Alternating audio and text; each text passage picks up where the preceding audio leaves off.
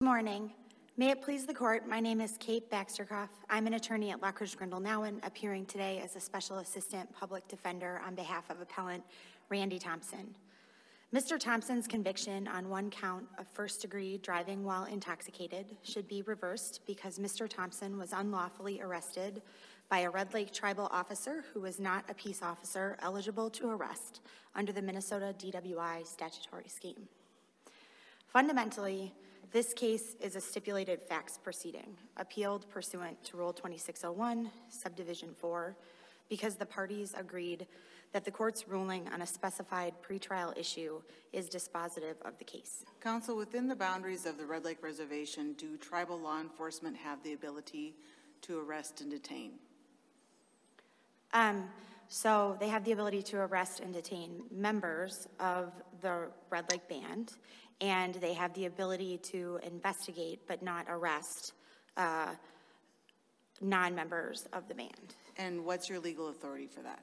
Um, so in in Minnesota, I, I think there are, there are a couple of different authorities. So here, first of all, there's a statutory concern, which is that even if the the band has the ability to uh, has the ability to arrest members for the violation of the, DWI statutory scheme.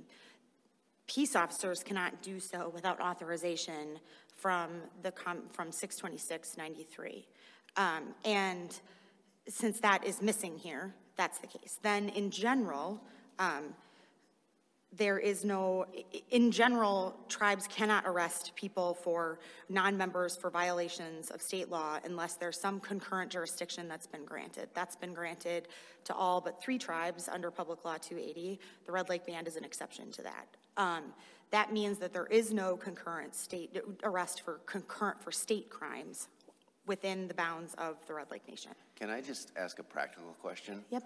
What should the officer have done when he saw someone who was obviously intoxicated on the, on the, on the reservation, should you just let him get back in his car? No, so Red Lake officers have the authority to investigate non-members on two fronts. First, to determine whether they're tribal members, um, and second, that once a person is determined not to be a member, they can investigate for the purpose of determining whether expulsion is warranted.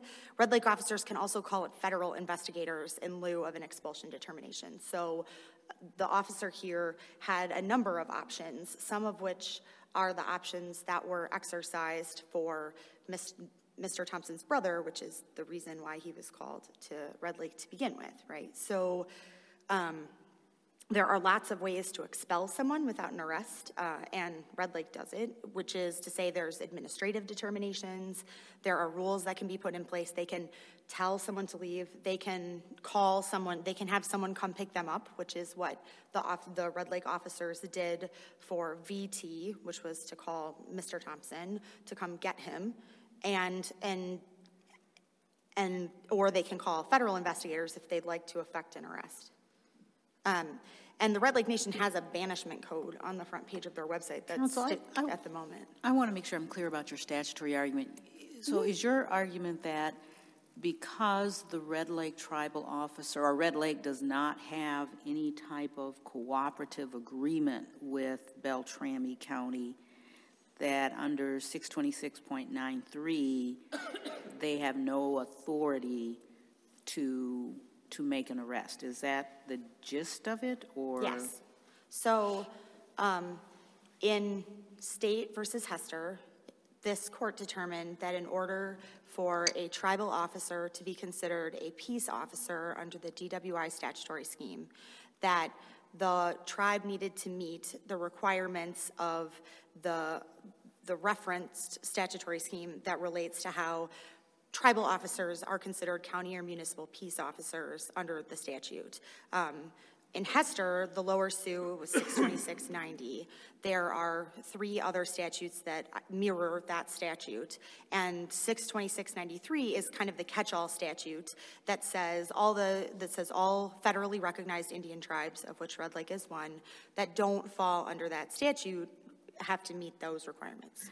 I know, and, and help me with this, I don't have, in, in chapter 626, those other provisions, and I think it's in 93 as well, the very last provision talks about the fact that it does not restrict the tribe's authority under federal law. And what do you think that means? Because to me, that at least arguably means it does not restrict or undercut a tribe's authority under Duro and that line of cases to detain and remove that, you know, those cases talk about tribes having an inherent authority to, to detain and remove those who are um, um, undesirable, or I forget the language that's used, or in here, in this instance, violating, violating the law. I think that it is accurate to say that the 62693 does not restrict, it does not restrict inherent sovereign rights under federal law. But if that's the case, then the officer wouldn't be arresting someone under Minnesota law. So the, so the Red Lake officer in this situation explicitly investigated and arrested Mr. Thompson, not only under, under tribal codes and under Minnesota state law. And, and Does it- in acting Does it in matter, that though, way- that it, it does seem clear, at least my understanding of the record, that Mr. Officer Bendel had no intent, it appears, to actually prosecute uh, Mr. Thompson for the DWI. I mean, the, this whole exchange that occurs here, at least from what we know from the two police reports, was to detain and uh, hold Mr. Thompson until he could be delivered to the Beltrami County Sheriff so that Beltrami County could prosecute the DWI. Because that's, I think to me, that's what's at issue in Hester, is that the question was whether he had authority to arrest Mr. Hester and, and prosecute, and have the state prosecute the, D, the, the DWI through the implied consent procedure. Uh, I agree with you that Hester involved similar circumstances insofar as um, the Lower Sioux officer there. uh, did- First of all, in that situation, the arrest did not take place until they reached Beltrami County, and that's the way that the record reads in Hester. So um, here, the arrest took place earlier, which, which is, is our, our- our basis for the claim that once that arrest takes place, everything after it and everything surrounding it has to be suppressed. Um, but it is also the case that um, the record isn't clear on what Officer Bendel intended. That's not really part of the record, and it's never been an argument advanced by the state uh, previous to this set of briefing. It was not part of the record, and, and if anything, the record I mean, the record didn't contain any of these discussions because there was no evidentiary hearing and the district court order does not, is not about this.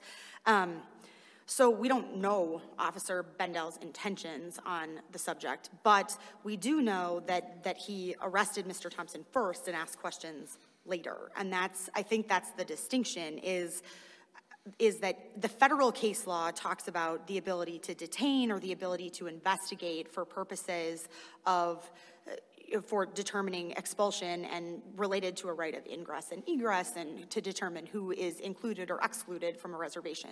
That's not what was happening here. For the entirety of Officer Bendel's discussion, the purpose was to arrest Mr. Thompson for violations of Minnesota state law. Well, counsel, let's say that th- this had gone down a bit differently, and Officer Bendel had said, uh, "You're driving drunk. I'm I'm hereby expelling you from the Red Lake Nation. And get in my car. I'm driving you to the border. I'm turning you over to the Beltrami County Sheriff." If there was an announced intention to expel, would that um, still be an unlawful arrest? So the, the determination of whether something constitutes an arrest is a totality of the circumstances test. Here, I think it would depend on whether it was accompanied by the other factors that lead to a conclusion that there was an arrest here. So for example, he, the reading of a Miranda warning, the, the handcuffing him in the back of the squad car immediately unrelated to an investigation. Um, I don't know that there are magic words where if you say, I'm expelling you, that's the answer. But I do think that And this court has never, has never made a formal finding on what constitutes an expulsion by the Red Lake Nation um, in the context of Minnesota criminal violations. but- Counsel, how, how is what you're talking about any different than what happened in Terry? Because the, I think Terry's from Washington, state of Washington, I can't remember now. But in Terry, the officer, the tribal officer handcuffs him, uh, tells him that, um, I think tells him that he's under arrest, uh, puts him in the squad car. They hold him overnight because they can't, uh, there's some concern about driving whatever the 80 miles is, uh, South Dakota, I think it's South Dakota, to the uh, South Dakota border. Um, And yet, the court there says, as a matter of the tribe's inherent authority, whether you call it arrest, detain, I mean, whatever you call it, the tribes have a right to, to hold that individual when they're violating the law, as Mr. Terry was, and, um, and remove him. And so it is a totality of the circumstances, but the circumstances here seem to me to be very much on par with, with Terry in that line of cases.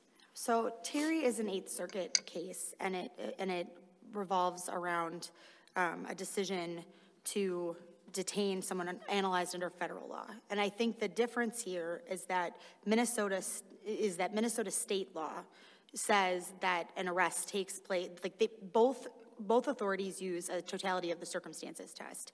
But Minnesota Supreme Court authority, in circumstances similar to what happened to Mr. Thompson, I, I think clearly conclude that there's an arrest in a way that may not be consistent with Terry, but that is analyzed under federal law rather than state law. So one answer is that I, don't know whether Terry would have been appropriate if decided under Minnesota state constitutional authority. The second here is that the state here is stipulating that Mr. Thompson was arrested. They ha- they stipulated that to the district court. This is a stipulated facts proceeding, and and so I think for purposes of this, Let's, let's say that's true. Why does it matter that he was arrested? Because- When you're looking at the totality of the circumstances, and if you're looking at Terry and that, and Duro and that, that line of cases, and it, it does, that doesn't seem to be the, the dispositive fact. So I think the difference is that when you analyze the total, well, first of all, under the totality of the circumstances, the parties have agreed that an arrest took place here. And if an arrest took place under Minnesota state authority, once an arrest takes place and, and a reasonable person believes that they are under arrest, then then, ever, then that is a constitutional infirmity if, if, if the officer wasn't authorized to arrest him. So once that constitutional concern takes place, everything else that happens afterwards or any other way that the Red Lake officers could have investigated are irrelevant because, because it started from a place that was illegal to begin with. Counsel, normally, an arrest is unlawful and produces evidence that's the fruit of a mm-hmm. poisonous tree when it is the state that is doing the arresting. In this mm-hmm. case, your argument is it's not the state doing the arresting. This, this law enforcement official d- d- wasn't a licensed peace officer. Mm-hmm. Can you give me the name of a case where someone unauthorized to arrest did so, and then the evidence was the fruit of the poisonous tree?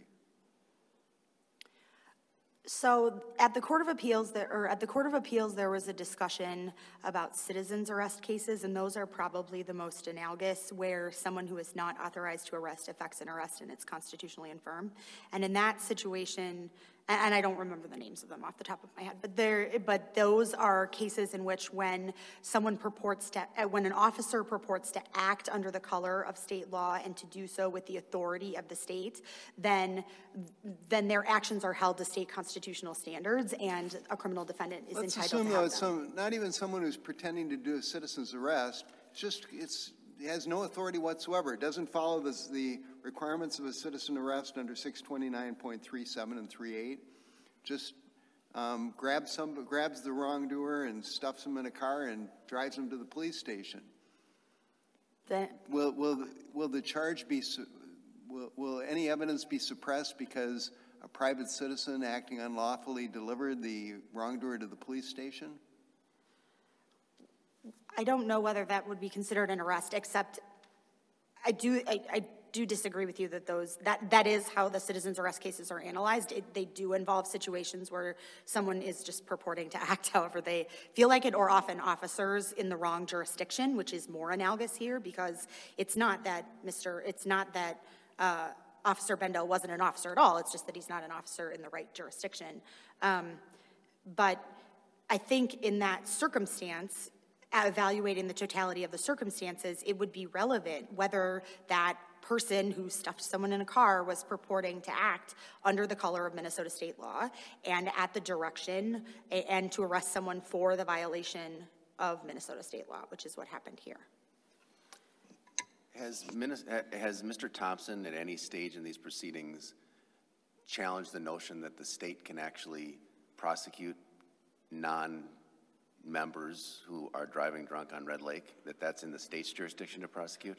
Um, no, that has not been part of the, that has not been part of the record or the proceedings up And to you're this not making point. that Yeah, argument? he did not make that argument at the district court.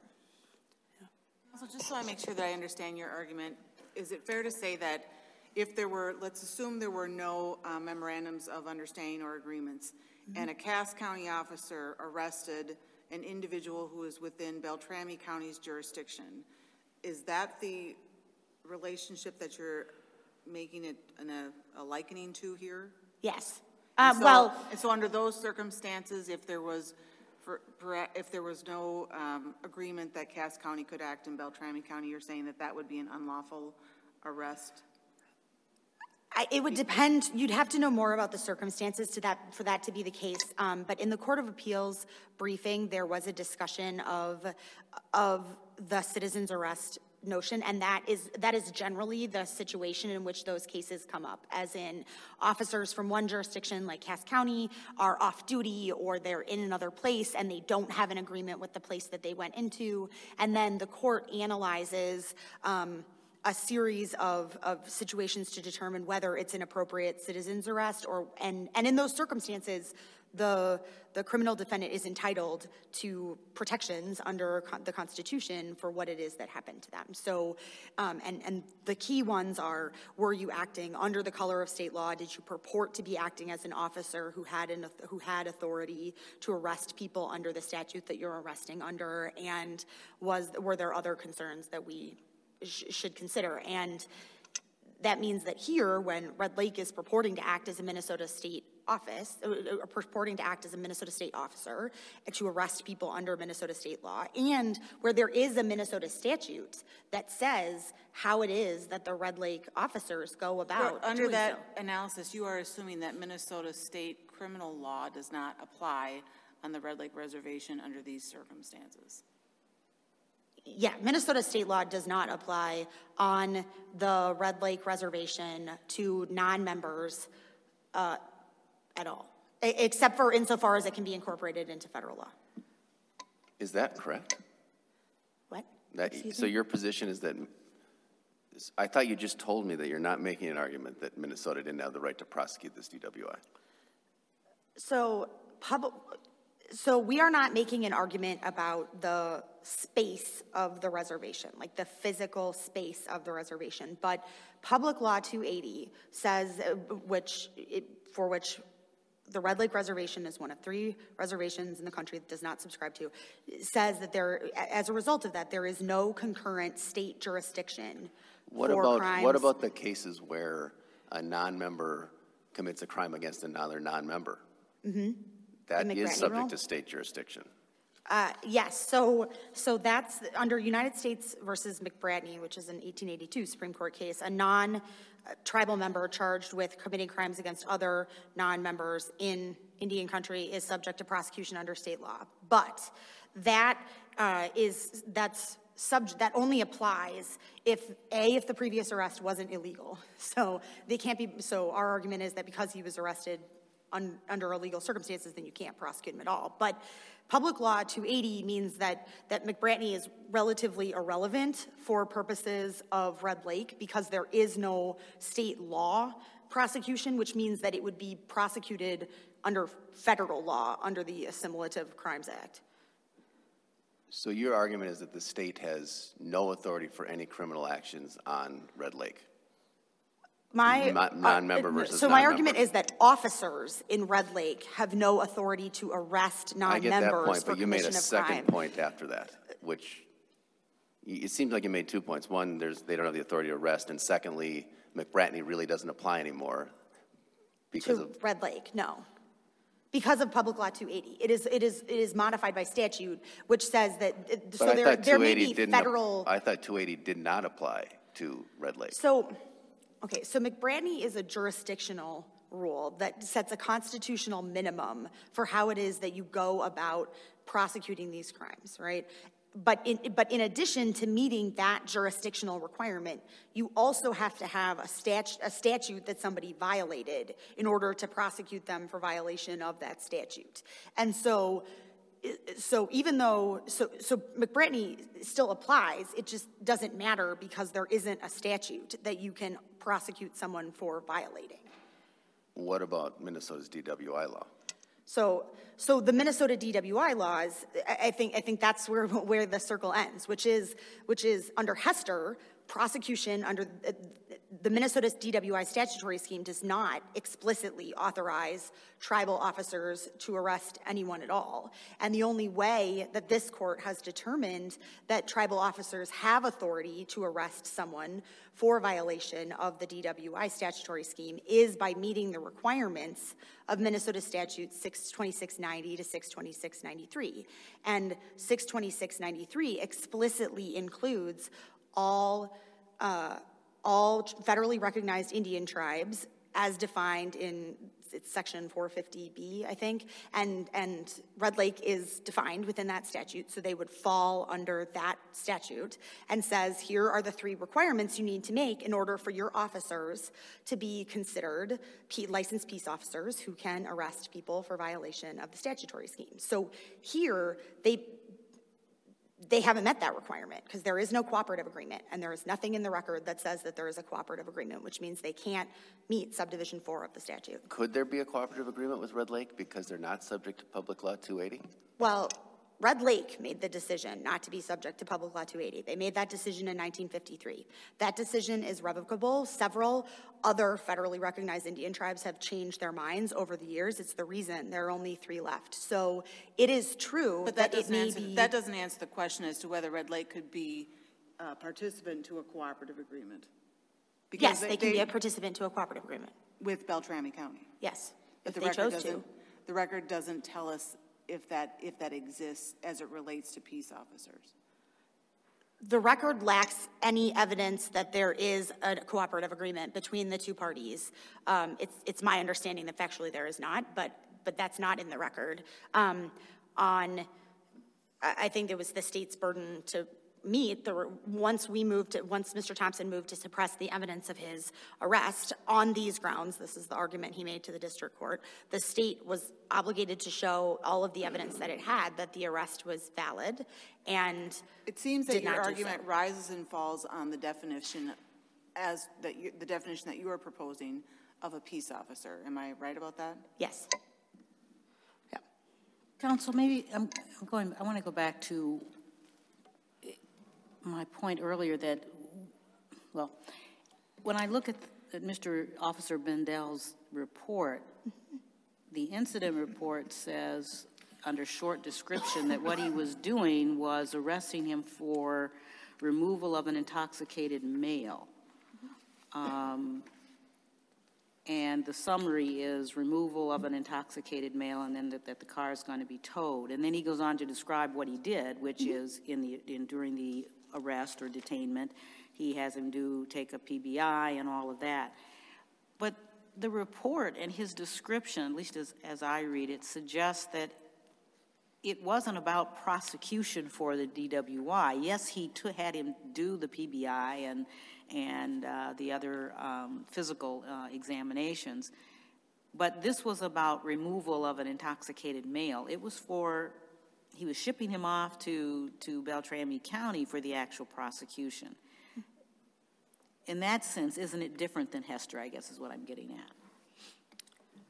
Well, no, insofar as I, I, I think it, that's exactly what happened in Hester. So, uh, i- is that there was, if anything, Hester was more strongly removal than it was an arrest because the record in Hester indicates that, i- indicates that, that Mr. Hester wasn't arrested until he got to, I can't remember the name of the county, but until he got to the county uh, detention center. And here, I, I mean, I do think it is the case here that but for the fact that, that the Red Lake officer, that Officer Bendel arrested Mr. Thompson, the removal, they, they are authorized to remove people off of the reservation. And, and, and the combination kind of of having the car towed uh, so that he can't drive it, um, and then figuring out whether someone needs to come get him or asking him if he wants to ride somewhere is, is, is the proper mechanism. Does it matter that Mr., that Officer Bendel al- at least alternatively discusses uh, what he did as an arrest? At other times, he talks about it as detaining.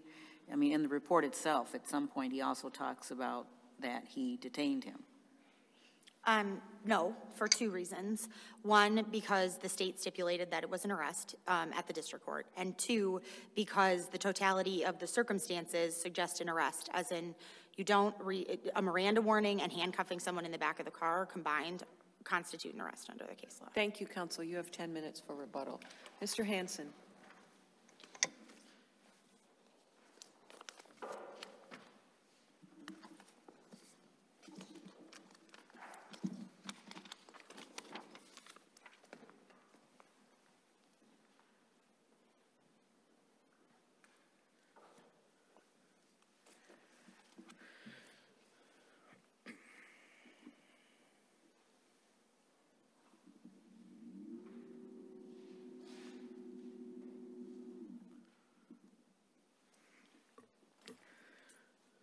Justices, counsel, may it please the court.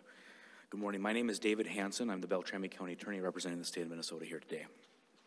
Um, I had some prepared arguments, but I'm going to go straight to Justice Thissen's comment at the beginning of what should Officer Bendel have done? And um, it really opens a kind of Pandora's box here.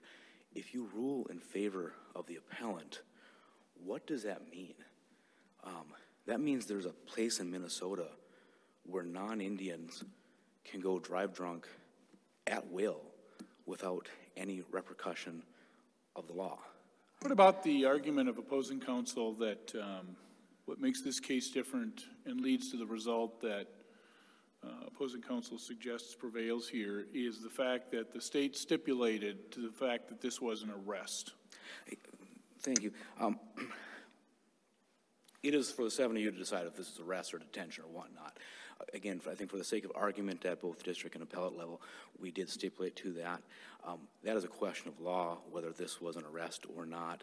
If you look at U.S. v. Terry, um, in that case, which is very factually similar, at least at the initial part of the investigatory process, um, Sergeant Tenfigures testifies that he arrested um, the defendant. The Eighth Circuit doesn't care. They say, the, Eighth Circuit uses the vernacular detention in their ruling, but, you know, whether it's an arrest or a detention doesn't matter for the purposes of the expulsion argument, uh, because it is the tribe's right to expel, expel, and how they do so, whether they do it, whether they effectuate it through an arrest or a detention or whatnot, that doesn't matter. And again, the Eighth Circuit calls uh, Terry's stop um, handcuffing, Miranda, you know, th- that whole res- investigation, plus the overnight detention in a tribal jail, they're calling that a detention. Versus here, I think uh, Officer Bendel had him to the Beltrami County line within an hour and 45 minutes. Counsel, what's your um, argument, though, to, to Hester and the, the statutory argument that uh, opposing counsel is making? I think her point is that Hester drives this because um, if the tribal officer did not have the um, authority under 626.93 by virtue of some sort of uh, cooperative agreement, that you can't make an arrest. And, and just to clear things up, there is no cooperative agreement. That I can, I can. And that's her point. Yeah. Um, It, it, it goes to the heart of what did the state of Minnesota do wrong here? I, I'm representing the state of Minnesota. We're the respondent. Officer Bendel is an agent of Red Lake. He is not a state actor. Okay, he is a uniformed officer, but he is a uniformed officer of a sovereign tribe. I, I, as the chief law enforcement officer of Beltrami County, have the authority to direct Deputy Roberts on what he can do. I can train him. I can tell him how to conduct his business. I have no authority over Officer Bendel. Only the Red Lake Sovereign has that authority. And so, including the Minnesota legislature to legislate policy and requirements for licensure, okay? So, um, there is no both legislative authority and/or executive authority over Officer Bendel. It goes back to Justice Stevenson's concern of, you know, what did he do wrong? What, how, where's the authority that Minnesota had to direct Officer Bendel to do any behavior? And that's the distinction between Hester, to get back to Hester, is, again, there's two big distinctions with Hester. The first is, that's an implied consent violation. Um, It was an, being a licensed peace officer was an element of the crime of um, test refusal, versus this is a DWI um, stop, investigation, again, arrest versus detention, however you have it. Um, That, um, being a peace officer isn't a element of a DWI. Now, whether there was a um, arrest or detention, again, that is missing the point for Red Lake's right to, you know, patrol their, a right to control their own territory, a right to. Sounds almost as though you're making a, a good faith exception sort of argument. That there's no reason to exclude evidence here because the police didn't do anything wrong. The state of Minnesota did not do anything wrong, correct? Yeah. Counsel, uh, in your brief, you cite Red Lake Code 225.01 subdivision 1. It says, upon arrest for any offense by a non-Indian that would be criminal if committed by an Indian, any person found in violation of tribal law, etc., the officer shall issue a notice of exclusion for reservation lands. Um, Did the officer issue a notice of exclusion here? I do not know that. That, that is a, again, that, that's not part of the record, so. There's nothing in the Officer Officer Bendel's report that indicates he did that, is there? Correct, other than, um, I mean, I don't know what the form of that notice would look like, and so I guess from the perspective of looking at his report and telling him that he's, uh, now bringing him to the, uh, the, the reservation line to hand him to Deputy Roberts, I guess you could purport that to be that notice, yes. Well, Officer Bendel arrested Mr. Thompson, did he not? Again, I think for the sake of argument's purposes, I'm not asking you for sake of argument, I'm asking you as a matter of law, and you're the chief prosecutor in Beltrami County, doesn't this really look like an arrest? And that's what I said at the Court of Appeals, yes. it Yeah, does. so it was an arrest. Yeah, Somebody sitting in a squad car with handcuffs in their, behind their back, uh, in a locked door of the squad car, you'd think I've been arrested, wouldn't you? I do. Okay. So, um, but your argument is it wasn't the state doing the arresting, so therefore the exclusionary rule should not apply? It- it- It's twofold. Th- That is one part. But then also, um, again, back to Terry's, um, the Eighth Circuit's analysis in Terry, where they don't call behavior that is, you know, includes an overnight stay in a jail an arrest.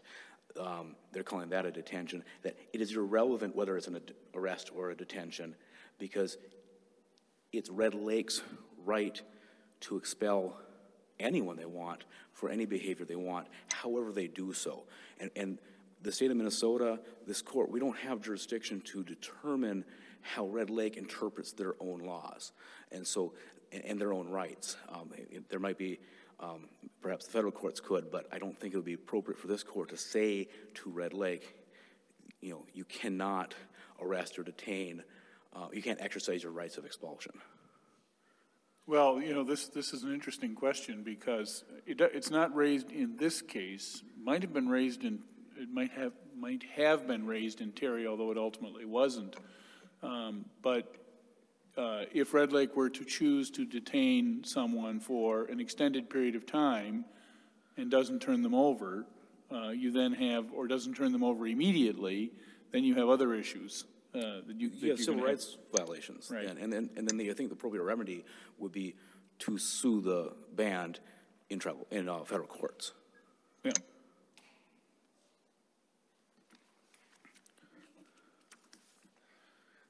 Counsel, would you agree that in this instance, it was the state of Minnesota pursuing um, a prosecution of an individual who had committed a crime on the Red Lake Reservation but pursuant to state law? Because it is a non-Indian who has committed a crime on the reservation, correct? Correct, and that goes back to Holthusen. We- We have the authority to prosecute non-members for either victimless crimes or um, crimes where the victim is also another non-member. And actually, interestingly, Holthusen, which is an an older case that this, this court has decided, uh, I didn't dive into that record, but, you know, we're presuming that Red Lake officers were involved in, in that investigation, you know, because it happened on the reservation. Um, It wasn't, it wasn't an issue before the court at the time whether the um, Red Lake law enforcement had the authority to do so, obviously.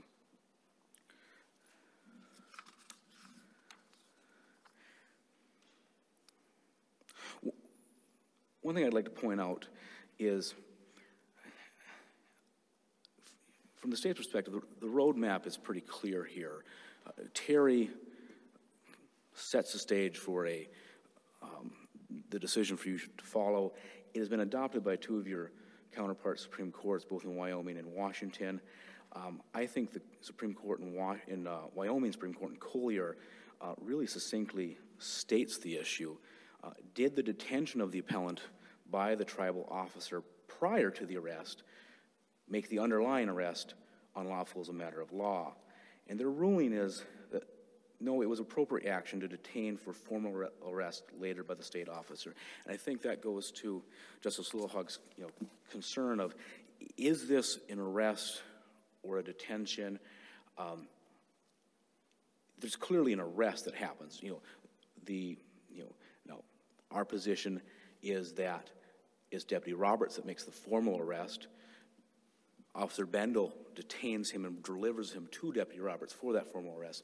However, even if you want to call what Officer Bendel did a formal arrest, it is not the state of Minnesota that did that. We have no authority to, um, I- I- you know, if, if, if, if Deputy Roberts makes a illegal arrest, we can reprimand him, we can train him, we can, we can tell the other officers not to do that.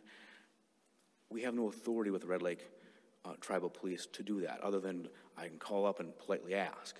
Um, so, A, the state of Minnesota didn't do anything wrong here in Officer Bendel's behavior. Deputy Roberts learns of a potential DWI, he investigates it, he drives up the line, he gathers information, uh, you know, from Officer Bendel, just like if he were to gather information from a concerned citizen, just like if he were to gather information from a um, off-duty North Dakota cop or a off-duty Cass County uh, deputy. He gathers that information and he makes his determination of probable cause based on the information he's gathered from Officer Bendel and also some um, personal observations that he observed of uh, Mr. Thompson, and then he formally arrests him and brings him to the Beltrami County Jail. And your understanding is no one is contesting the- the probable cause, except No. in this case at all. It's just the fact of arrest that's at issue. Cor- um, Correct. There's been no argument that, Correct. that the deputy didn't have probable cause here. No.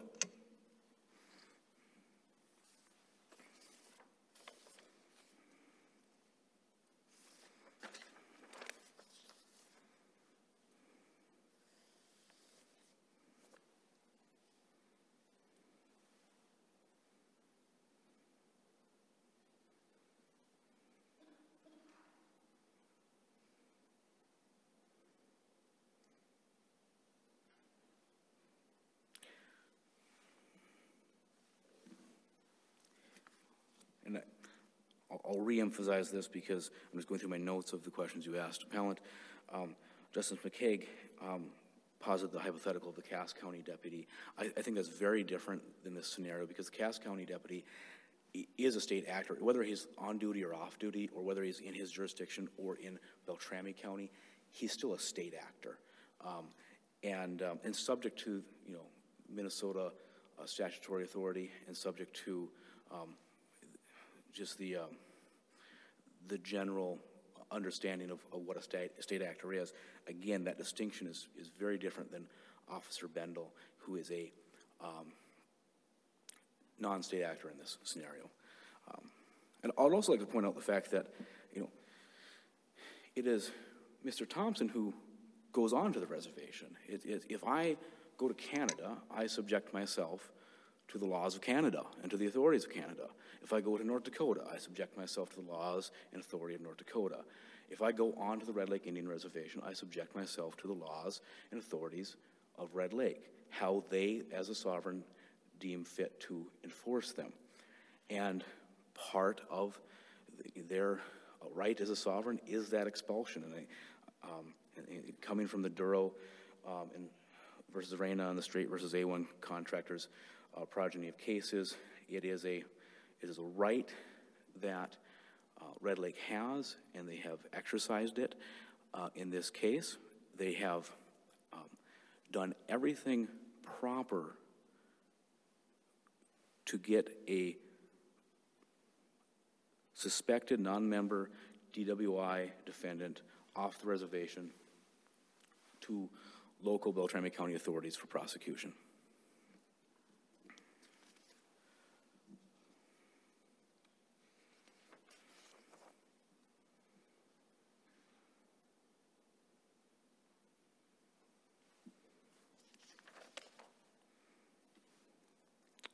And I think with that, unless there's any other questions, I, I think you get the gist of my argument.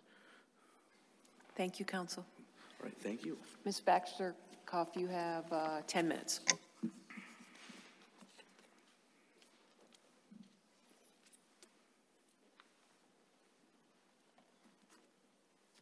Council, what if it was a um, Leech Lake Reservation tribal police officer who is, um, Leech Lake being subject to Public Law 280? Does that change um, your analysis at all?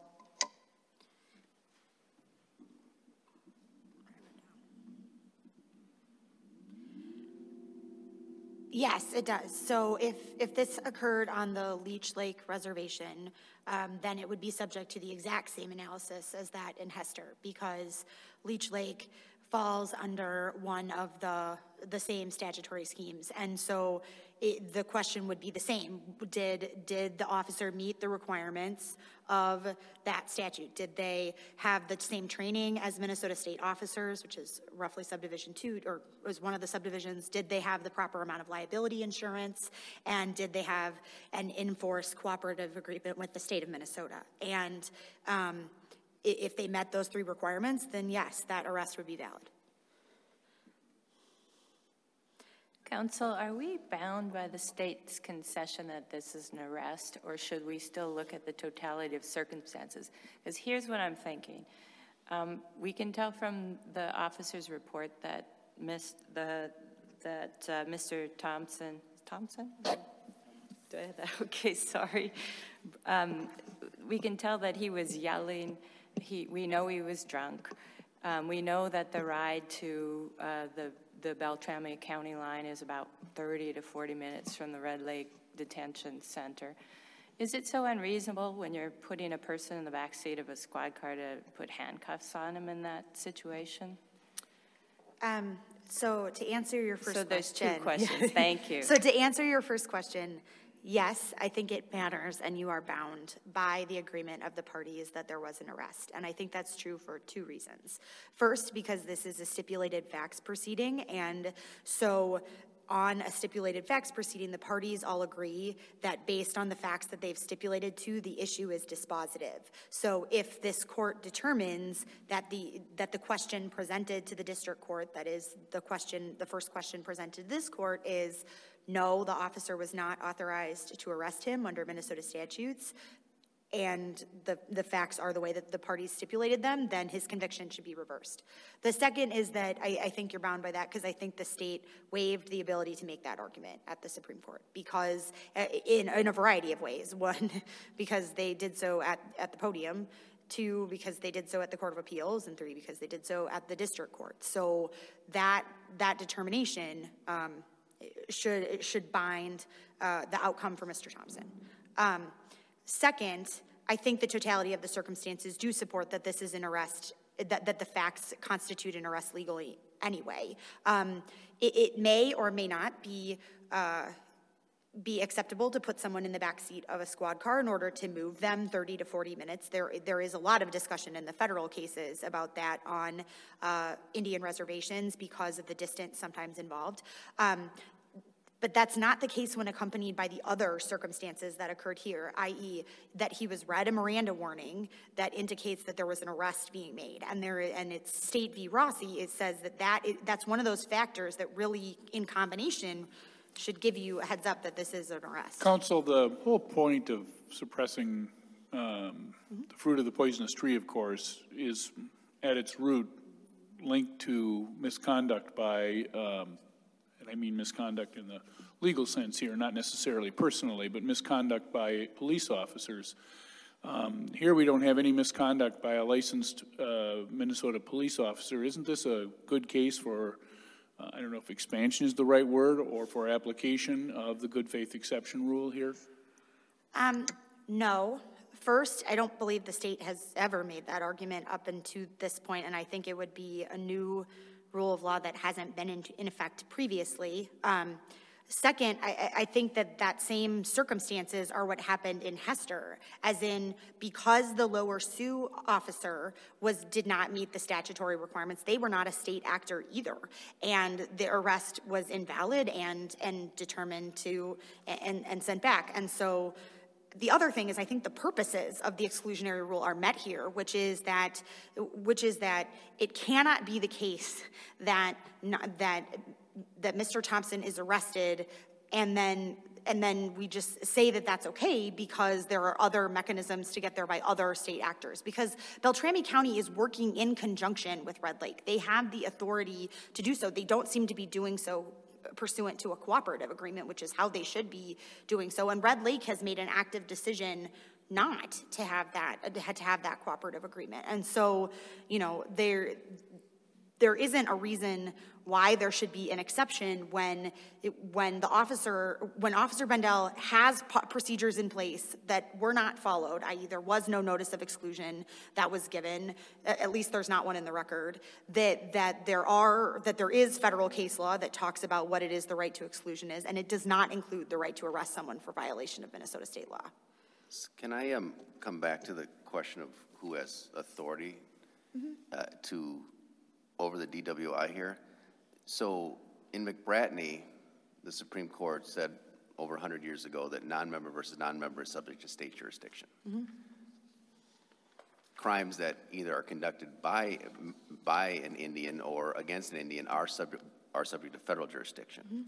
And then Public Law 280, which you say changes the law, but that only deals, I mean, the statute itself says it's offenses committed by or against Indians are turned over from the federal government to the state government. So the pre-existing McBratney law, 280 doesn't even affect. That's just about where Indians are involved, but non-member to non-member, McBratney still applies. So I, I don't under, I don't understand your, your argument about why state law doesn't apply here. So I, I think that state law doesn't apply here because, because we are not contesting that if Officer, we are not contesting that if Officer Bendel had done what he was supposed to do, i.e. only conduct an investigation and, and properly exclude someone via the notice of exclusion and, and, and not have arrested Mr. Thompson, that, that, that could, that he could be prosecuted under state law regardless, of- there isn't, there isn't any sort of record determination of where Mr. Thompson was driving or anything like that, or whether it extended beyond the reservation So- grounds. Okay, thank you, that's helpful. So if, if, um, go ahead if you want to follow up on that. Well, counsel, it seems to me that you've got a fundamental problem with your argument. Mm-hmm. You're saying the officer didn't have authority to arrest. Mm-hmm. And let's assume he did an arrest. It's, it looks, sure looks like one. Mm-hmm. Then you want to exclude the evidence based on the improper arrest. But it's not the state doing the arresting.